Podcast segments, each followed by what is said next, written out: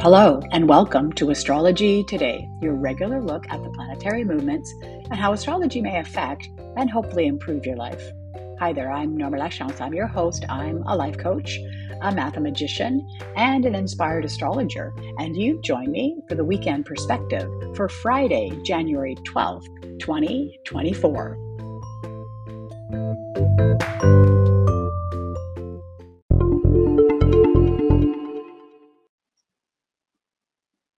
Welcome to the podcast and welcome to Friday. Yeah, looking at the weekend, really interesting ingresses happening this weekend.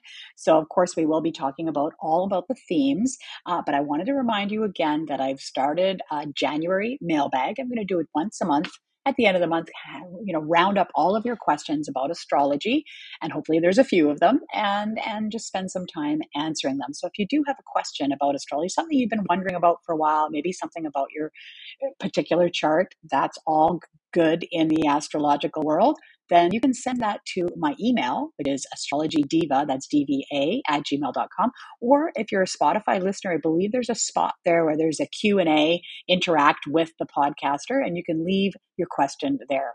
Also include whether it's okay if I use your name uh, as I'm uh, going through the questions at the end of the month. Okay, let's get to the themes for the weekend.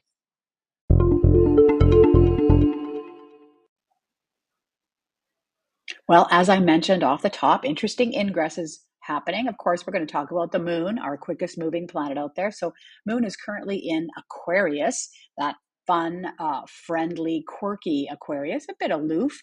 Remember that the moon rules, you know, our default where we find comfort, uh, you know, our emotions, our feelings. And so here in Aquarius might be a bit more techy, right? Technology is uh, ruled by uh, Aquarius, Uranus in particular. And so maybe you're spending a bit more time online, uh, not necessarily shopping, but just, you know, connecting with others. Uh, Aquarius tends to be quite open and friendly. And so perhaps you're finding some emotional responses in that area. Then by Sunday, it moves into Pisces. Yes, the end of the astrological calendar. Mutable water, super flexible, adaptable, blending in with everybody. Probably no boundaries. Uh, you know, that can be good or bad. Think about it. And, you know, just a bit more sensitive, right? Pisces is a very highly intuitive sign, uh, highly sensitive. And so you may get some um, hits that way emotionally. Yeah. Then the other ingress that's happening over the weekend, again on Sunday, is that Mercury is moving into Capricorn, and it'll be there until February 4th moving quickly now that it's already turned direct this month. And so yeah it's it's zipping through the signs as it were. And here we can what we can expect? Well you know mercury rules communication our ideas language. And so here in capricorn it's going to be probably pretty well defined right? Uh, maybe very achievement oriented or you know communication or ideas or thoughts about accomplishing your goals achieving things moving things forward ticking things off that to-do list as it were. And maybe getting receiving messages about that because it's all about the exchange of information when it has to do with mercury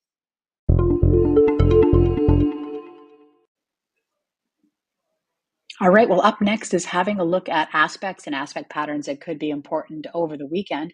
And I'm going to refer to this mini grand trine that I spoke about a week ago. It started uh, last Friday. So if you missed that pod, go back and listen to that. It's this mini grand trine with the apex planet of Saturn.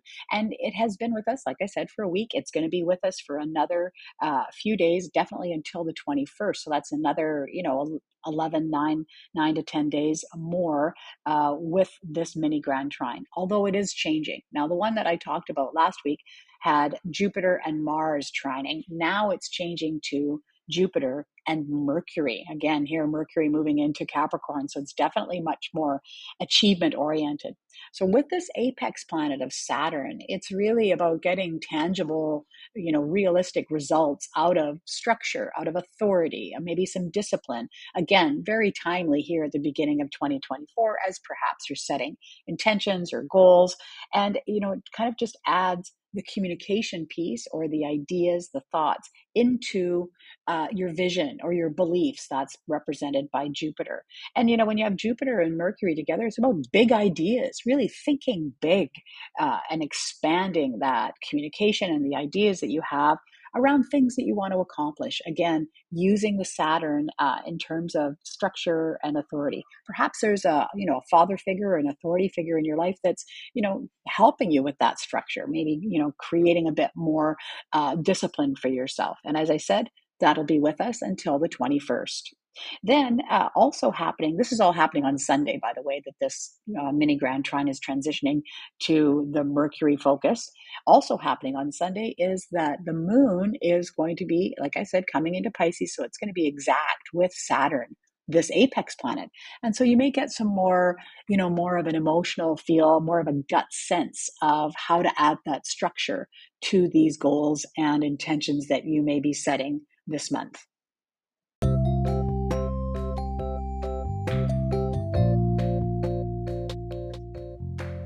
That is your podcast for Friday. Short one this week, but I hope you enjoyed it and hope you get something out of it. Like I said, check back with the Friday, last Friday's pod to get more information about that mini Grand Trine that's been with us for a while. Of course, if you have any questions, maybe something for the mail, mailbag, maybe not, that's okay. You can always reach out to my email. Perhaps you have comments or uh, ideas for the pod. Always interested in what's on the minds of my listeners.